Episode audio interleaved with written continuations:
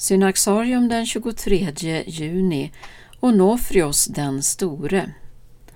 Den enda befintliga källan om Onofrios den stores liv härrör från asketen Pafnutios som mötte honom i den egyptiska öknen.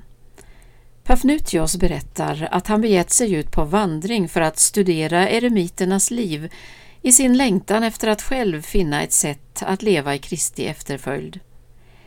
Efter att ha vandrat i 17 dagar stötte han på en gestalt med långt skägg iklädd ett höftskynke av blad. Förskräckt över vad han såg rusade Pafnutios upp för ett berg, men personen ropade efter honom Kom hit, du gudsman, jag är också en människa som har sökt mig till öknen av kärlek till Gud. Han vände tillbaka och började samtala med eremiten som presenterade sig som Onofrios. Denne förklarade att han tidigare varit munk i ett stort kloster i Tebe. Nu hade han levt eremitliv i 70 år. Under alla dessa år hade hans enda besökare varit en ängel som inför varje söndag kom till honom med eukaristins heliga gåvor. Onofrios tog med sig Pafnutios till sin grotta och de två samtalade till solnedgången. Då upptäckte de plötsligt hur bröd och vatten, som genom ett under, fanns utanför eremitens grotta och de delade en aftonmåltid tillsammans. Den natten tillbringade de båda männen i bön.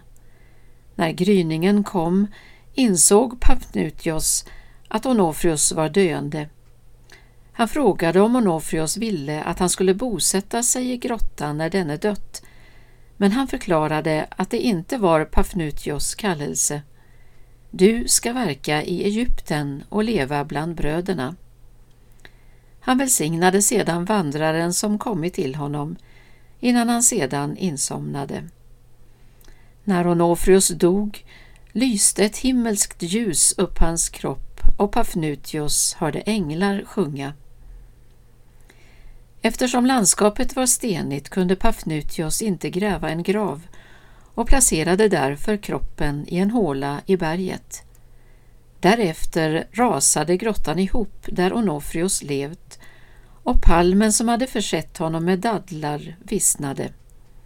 Pafnutius tog det som ett tecken på att han inte skulle stanna. Onofrios vördas i kyrkan i både öst och väst. I Egypten och Etiopien firas han den 23 juni.